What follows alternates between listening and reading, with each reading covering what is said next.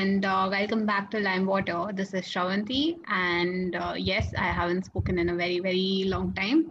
But that's mainly because I've had things to do. But thanks to lockdown again, I have quite a lot of time in my hands.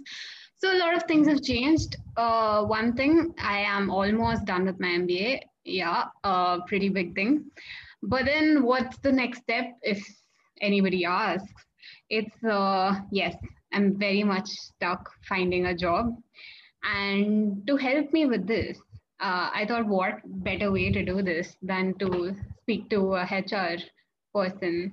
And so I have my friend with me today. Hi, Sreejita. Hi, Shravanti. How are you? I am good. And so, Sreejita, can you say something about yourself, something that's not in your CV, how the tables have turned? There's a lot that's not on my CV. I try to keep my CV very PG-13, but so I'm Sreejita. I work currently with ABI, which is the brewery company. Most of you might not know the company, but you might know their products. All the beers that you drink. Yeah. All the buds and the Coronas and the Stella and the Hoegaarden. They're all products of ABI. And I've been a part of the HR team, as Shravanti mentioned, but more specifically, I focus on learning and development. That's what I've been doing since the beginning of my career. I started with not even in acquisition, talent acquisition, but I'm just like HR. Come. Yeah, and I mean, like, basically, we are all taught the same thing. Very frankly speaking, it's just the, it's just once you're in the role, you get to do more niche things as a recruiter and different niche things as a L&D person or HRBP or whatever it is. I moved from consulting background to a product company, but I think it's overall the same almost. Yeah, I mean, yeah. People are the same everywhere, no matter where you go. And their requirements are also pretty much the same. And something that's not on my CV, I might sound like very, has a lot of grasp on what's happening, but half of the time I have no idea what's going on. So that's a very nice thing to say, though. I mean, yeah, It's like someone asks you what's your weakness, and this is the answer you should like. Oh. It's not a weakness, actually. So that's throughout this episode, we are going to try giving tips and tricks. So this is one. If asked for weakness, just say that you understand what's going on, but not actually. Yeah. Yeah. So coming to that, okay. So this is what I have noticed. My luck is terrible, and so I realized there are a few things that a HR manager just finds, especially the recruiters. They say, oh, you fit right in. So it's like you're a good candidate is different, and you are one of us is different. So what exactly is that? Like, how do you become one? As you said, you know, what is that one thing that really draws a recruiter towards your CV? It has to be the keywords, because I don't know if you've heard about this, but a recruiter doesn't really have a lot of time to go through each CV. They take like a few seconds to few minutes to scan. It's called initial screening, and what they do is just they look at the keywords. So for a role that you might think like, you know, now for example, if you're looking for a particular technical person, it's just going to be like, okay, I need like a Java trained person. So I look at the skills and then I see if there's Java. So it crosses my first screening, and then it goes into the bucket for the further, like, that's the first hurdle that most of us really can't clear, because you'll see that there's never any clear mention of what it is that you're applying for. We go ahead and we decorate and we embroider our CV with, I did this, I was in this fest, I was the lead of this committee. I mean, I've seen so many people focus so much on those and then forget what role are you applying for. Like if you're applying for a I don't know, like a content manager or something. They want to see how good you are with graphics, how good you are with like your, you know, your core skills, what's your creative thinking ability like. Those are the skills. So your skills should be out there. Rather than the other things, the co-curriculars. Okay, I got a mail tracker because I don't trust where the mails are going at all. So, and then I keep checking who is seeing my mails, and you know, that's the basic process. So I've also learned that one way is hit them up on LinkedIn, the HR manager. So whoever's put up the hiring post, first connect with them and then send a message, ask them something about the job and then say, hey, I've sent in my CV and that I've applied. But then how do you how do you make an impression enough for them to say, oh yeah, okay, I'll go look into it, and they'll go see your mail, like the basic of the basic things that out of the 1,000 applicants, you are just seen. Now this question has to be like, you know, it's a very generic question because recruiters, different industry recruiters, different, they have their own way of doing things. Like, for example, if you now ask, consulting recruiter who literally maybe gets around 40-50 messages on LinkedIn per day, because you know, like everybody will go ahead and everybody knows, like now what you said, like, you know, I hit them up on LinkedIn. That's the first thing they do now. So a lot of the recruiters, when I talk to them, they're like, no, we don't check messages because it's inhuman. When it comes to how to create an impression on a recruiter, it's very difficult to crack that case through messages or through mails, because a lot of them are not overlooking just because they're not interested in you. It's just the sheer volume.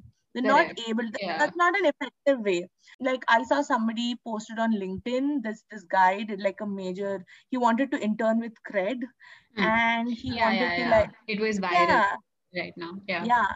And he just like created this really cool graphic video, which are like, and he encapsulated all of the features of Cred and their goal and vision. So it kind of caught up and people started sharing, and it caught like the Cred Club's focus as well. So, I mean, that's the way of doing it. But unfortunately, that doesn't work in a more conservative, a more traditional industry. That's where your referrals come into place. That's where your job portals come. That's where your campus placement comes in. So those are the companies will not really look at you in any other way. If we talk about social media and all of the social media, we should talk about LinkedIn as well and how toxic it's getting. So, I mean, it's so important. So the guy that you mentioned, good for him. But then if everybody stood up like that and wanted to make a big announcement on their LinkedIn, what will happen? Then there'll be nobody left. Do you get it? Like, if 10 people like him stood up and said, hey, I want a job at Cred, I can do this. Just 10 designers like him. That they can't do that to everybody. They can't give 10 jobs. They might not even need that many. So the whole standing up on LinkedIn is something first of all, the crux of LinkedIn itself. I would want your opinion on this also. So, you know, every social media has its own positioning, I feel. Like for Instagram, I feel it's whatever you do, be grounded. Like, that's just a said thing. You want to show off, be grounded about it. If you are not grounded and if you just show off blatantly, people are just going to hate you. But I feel on LinkedIn, you have to show off. Even if you've done the bare minimum, fucking show off. And that's how you will get anyone's attention. And I personally am not a big fan of it. I mean, is it worth that every single thing you do, that you have to put it up there and you have to showcase it to everybody? Makes sense. No, I think you're not the first person, I think, who's noticed it, because I'm sure people... You'll see memes running around, you know, I saw that, you know, I saved a cat from the road and the cat was my interviewer. So things like that. It's all over the new, like, internet and all. Now, coming to your first point, which you said, like, you know, it's a great platform and like good for the guy who got it out. And what if everybody does it? So similarly, you know, at one point of time, every new thing or every platform has that point where people break the barriers and utilize it for more than they are doing. So like, for example, there was also once upon a time, I'm sure, when Monster was all that big, it had just come in. And then you'll see now Monster is saturated because everybody flocked to Monster. So now, since LinkedIn is the new thing and people are seeing that, you know, your before LinkedIn was just to let people know that this is your professional career. Now people are finding new ways, pushing the boundaries to actually get hired. Like that's where it's now. So now I'm sure more and more people will flock because there is the, like, they have realized that this is a great platform to use it. And you'll see within a few years, even with so much people doing like the same thing on LinkedIn, even it's going to get saturated the way the other things, you know. You know, it's gonna blow over, and there's gonna be a time when you might actually find something new. And I mean, there is no saying that whether this LinkedIn hack is going to, you know, actually sustain and give more opportunities people, or it's just going to be, as you said, you know, what if everybody started doing all this? All the designers in the world just puts their stories and be like, it won't work. So then recruiters will find something new. They'll actually judge how more the person is doing rather than just doing it there. So personally, I use LinkedIn very, very, very controlled, in a controlled way, because I believe that my whole purpose of LinkedIn is just people who don't know me well, they should get to know what I am. That's the only reason. If they want to know if I'm good for hiring, then still they need to talk to me. And I see people putting their CVs on LinkedIn and expecting recruiters to go through it. That's not how it's going to happen. They're going to still ask you your CV. They just want to see, okay, this guy, does he have, again, it gets back to your skills. Does he or she have the skills that I'm looking for? Right. And that's it. Then they get back. Now, so these are the things that I've been putting together, a few tips and tricks. One thing I hate GD, and thankfully this year, because most of the processes are virtual, we didn't have GDs as such, but who even came up with GDs? It's the worst. But one thing I noticed is somehow make yourself just stand out. Like, it doesn't have to be intellectual. It doesn't have to be something very well versed. Just when at the end of the day, once they're done with your round, they look back at that round, at that 10 minutes, there needs to be something about you that stood out. You know, there have been so many people, especially my friends who are not that outgoing. I use that word very respectfully. I don't mean like outgoing, like introvert people cannot speak. That's absolutely what it doesn't mean that. But I know people who are not good at fighting to get a chance to speak. Like they would rather not fight. They'll just be like, if I have something to say, if you're just going to shout over me and put your point across, I might as well not say. So that is an introvert. Like, it's not that I don't have anything to say. So I've heard this from a bunch of my introverted friends that, you know, GDs are not made for us because they don't really give people an opportunity to speak. And when you may ask right now, like Shranti, like, what's the point of a GD? That's what you ask. Like, kyun karte hai? Like, there's no point, right? It's just, but let me assure you one thing. There is this really, really important point why GDs actually came into being. And I am 100% sure that they are not judging it by those metrics now. Like a lot of the people who run GDs, they're not moderators. They've never really run a debate. They've never really run a discussion of anything in their life. They just go and they're like, "Acha, bachcho ko chillana hai na, so we'll sit and listen who shouts the loudest." And that is definitely not the point of a GD. A correct group discussion, when it happens, it's one of the most enriching experiences of the entire interview process. And I've been lucky to be part of some of those discussions. Like when I came out of the GD and I'm like, you know, this person spoke a lot of sense, even though I wasn't like standing out. I'm sure this person is going to get in. And that person got in because standing out has nothing to do with how loud you talk. GD is something that's only focused mostly on campus placement or on very like, you know, creative based roles, like, you know, where you have to use your mind and your dominance in certain situation, or they use it for the people roles where they, so every reason why they, every time they have a GD, they have a very strict set of metrics that they already have in place. Like, I have to see if this person, like as you said, you know, assertiveness. Mm-hmm. If the role demands for assertiveness, they'll definitely check the assertiveness. Uh-huh. But I think overall, no matter which role it is you're sitting for, the one thing they definitely check in a GD is your storytelling ability. It's a discussion. It's not a, as you said, it's not an argument. It's not you are for and somebody else is against. Mm-hmm. It's a topic. And at the end of the day, the discussion should have a beginning, should have a middle, and should have an end. And you remember, I'm sure, like you've been told multiple times, you know, either start or conclude, because that gives you a lot of points. Yeah. Which is not true at all. Yeah, I mean, you start, you conclude, doesn't matter. But if you conclude with bullshit, you don't get a point. Yeah.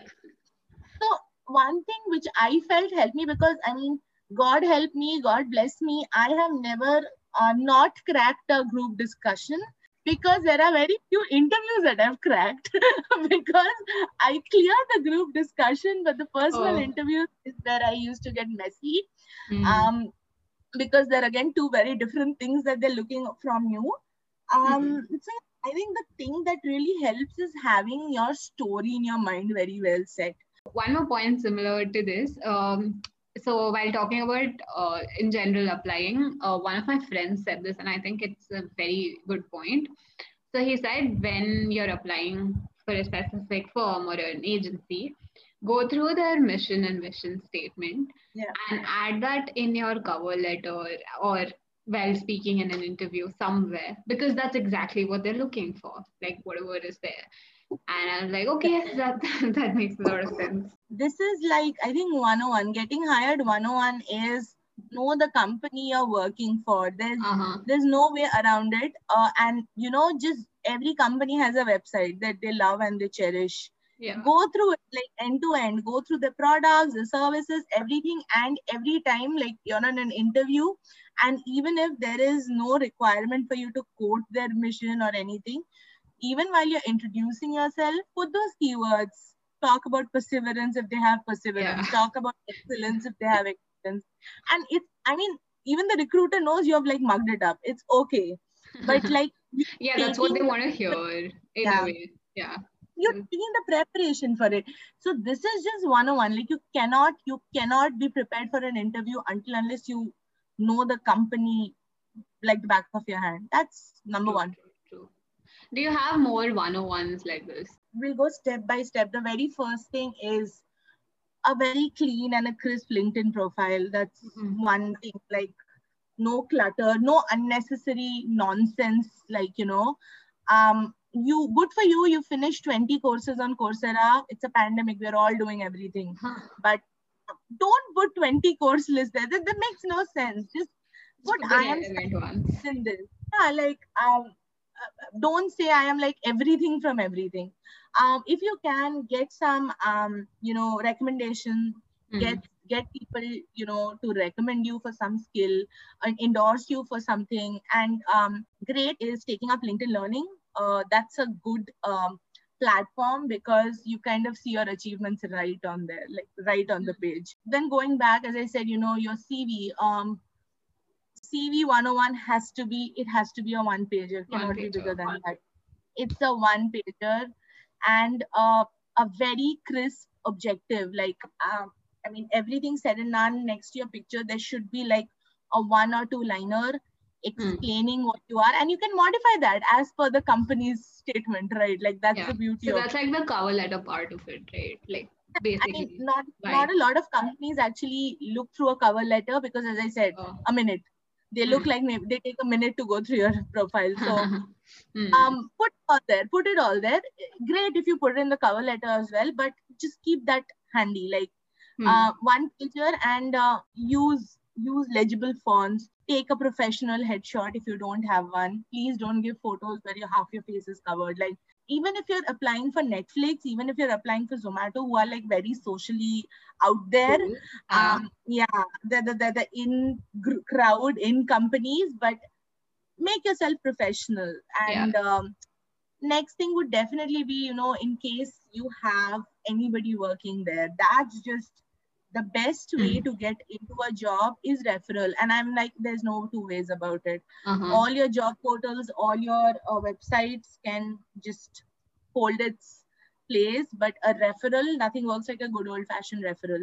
Get your friends, ask, is there any vacancy? Do you see anything in the internal job portal? And if you don't know anybody, as you said, you know, get on LinkedIn, like put the hashtag that you're looking for. Like if I am looking tomorrow for HR jobs, I'll put an HR and I'll put a search, because there are HR jobs. People are posting it. Take a look, friend the person, understand what the role is. And then of course, when it comes to a GD, as I said, if by chance you're one of those poor college kids or those people who have to go to GD, when you're being like, for example, it's a mass recruitment and there are a lot of people there. Just make sure that you have a story in your head. Like every company, no matter if it's the big four or the IT giants or even like product companies, hospitality, everything. Now the highest requirement, the biggest requirement in a soft skill, you know, arena is storytelling, because all they want are people who are adept at communicating in a way that, you know, is effective and gets all the information across. And that's only done through storytelling. So get your story in place, have that, and maintain that storytelling even when you're in your interviews. Be very, and one thing, be very open about your experience, be very open about your comp. A lot of us get really shaky when it comes to asking for comp, but just be open, like, this is what my expectations are. Keep everything that you want to be on the table, keep it on the table, but make sure your table is completely clutter free. But you can't just be like, okay, I'm looking for a job and anything works. No, anything doesn't work. I am skilled in these and this is what I want. So put it out there, and put it out there in a very, very comprehensive way. So that's gonna help you with your search. That's gonna narrow your search down by a lot. One thing I personally found recently, so I was applying for one of these agencies, and I was doing something by myself, thoda extra, like nothing important. I mean, nothing they asked for. I just wanted to, again, stand out. So do everything possible. And I had to put a picture of myself there. So in my head, I was like, okay, so 4 people are going to see this. Put up any picture. By any, I mean a good, very formal picture only, but any of them. But then there was a very small thought in my head that said, put a picture where you look nice. And I don't know why it mattered, but then I was like, okay, yeah. And then I put it up. So do you think like I'm not saying this is the criteria and they do select it, reject it, but then subliminally, it makes some difference. If you put up, you show yourself as a prettier person. I hope not, because then, like, you know, then it's just going to be a big, riot in our hands, if that even matters in any way. But then that's what I said. It's not like a major point, but like subliminally, like, it's like, I'm noticing this person more for reasons which isn't put in. Again, then when you thought, you know, I'll put a pretty picture of myself or like a prettier picture of myself, at the end of the day, that's also a very crucial way of standing out. Like a person noticing your eyes and being like, oh my God, you have big eyes. Like it's not that they are appreciating your beauty, but you just sort of linger back into their head. Like, okay, that girl with the big eyes. So it's that screening, oh my God, like that girl with the 2 piercings or with that girl with the early curly hair. Right. So we're not talking about how pretty you look, but more about the recall, the ability, you know, how we talk about brand recall, it's just similar. Like your brand recall shouldn't be like, okay, so like they've gone through like 8 profiles and like my picture was there where I was like dressed in like a very bright pink color shirt. And they'll be like the girl in the pink color shirt. Even in interviews, you go there and, I mean, those lucky women who have like hair till their waistline. Uh-huh. So, I mean, they're going to be like, okay, that girl with the long hair. And it's just a mechanism. But when it comes to very ethically, very professionally speaking, it doesn't matter, and it shouldn't matter unless the person who's doing it is doing it unethically and something that he or she shouldn't do. So let me assure you that it's not a criteria in any way, but a lot of us use it just to you know, have that one little special thing that's just us. That's it. Like, you'll see people, like I have met people, like I introduce them, like they just joined the team, and she has lived in like a different country, maybe for example Germany, 3 years of her life. Like, while she introduced herself, she said that 4 times, like, because I moved from Germany, I lived in Germany. It's not that she's trying to put that thing that, you know, I am from Germany, but it's just that, you know, we'll just remember, acha wo Germany wali lagti. Correct. That becomes one of your way they connect you. Correct. Damn. So this whole put your best foot forward has just become like an entirely different ball game now. Before, it was like a very level playing field. Mm-hmm. I won't say for everybody, but like people with the same opportunities, coming from the same background, pretty much had to do it on a same level. But right now, how do I say, the enthusiasm and the passion to do well in life, the drive has gone so high. I think it's just the competition is because of lack of jobs, or, you know, different things, a form of recession that has formed over the past 2 years. And you'll see that there are people who are paid way less for what their work is, and then there are people who are paid much higher than what their work entails, like, or requires. So I'm not saying that we have to change, like, we can't really sit here and discuss about the entire scheme of things, but I'm just saying people have understood that there are jobs. A lot of them have understood there are jobs, but unfortunately, a lot of us are not, you know, satisfied with what they are, you know, gonna give us, which, you know, till our parents' age and till our parents' generation, we were thinking, you know, there was a thing, ke chalo, we've gotten a job, we've gotten a steady income, and we settle.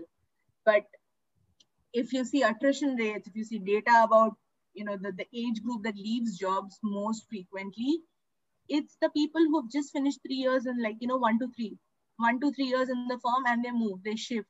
That's the max they stay in a firm. Why? It's because that, you know, that drive in them that, you know, I am sitting and doing this work, I know I can do something better, and I get paid much more. And that's what's creating that unnecessary competition, because they know opportunities are there. They know those select opportunities are there. We are not taking things lying down. We are actually fighting for what we want.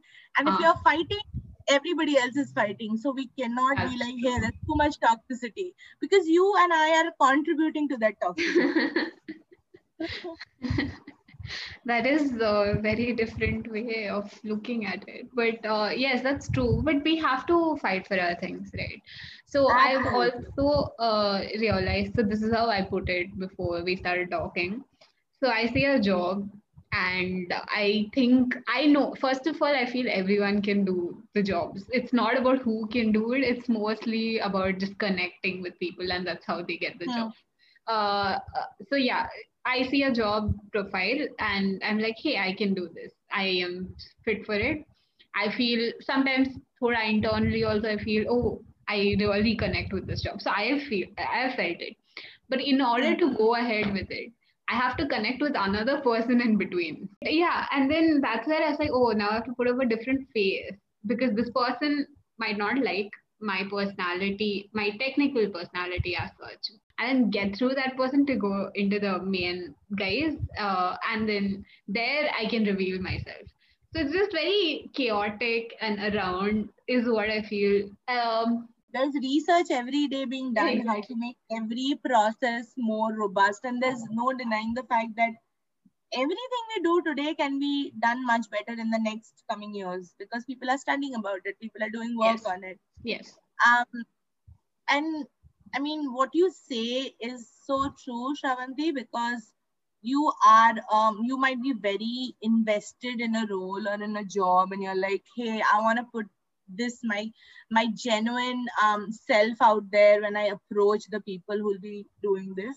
But again, for the person who's looking at you for the first time, for them, you're not an enthusiastic applicant. You're a number. You're a target which needs to be achieved for them. And their mode of, you know, judging you has to be based on hard facts rather than your involvement with the role. And I'm just saying this just like an example, but mostly everything you do going forward is just going to be making sure you know which side you should put for which people. Like, I'm not saying be two-faced or be like different. Like, no, that makes no sense. There is no, and I think people should understand, once you're in the professional setup, there's nothing like, oh my God, you're so two-faced. You're like behaving differently with her. And yeah, I'm behaving differently with different people, man. Like, I can't go ahead and do ha-ha-ha with a person like who doesn't like people doing ha-ha-ha.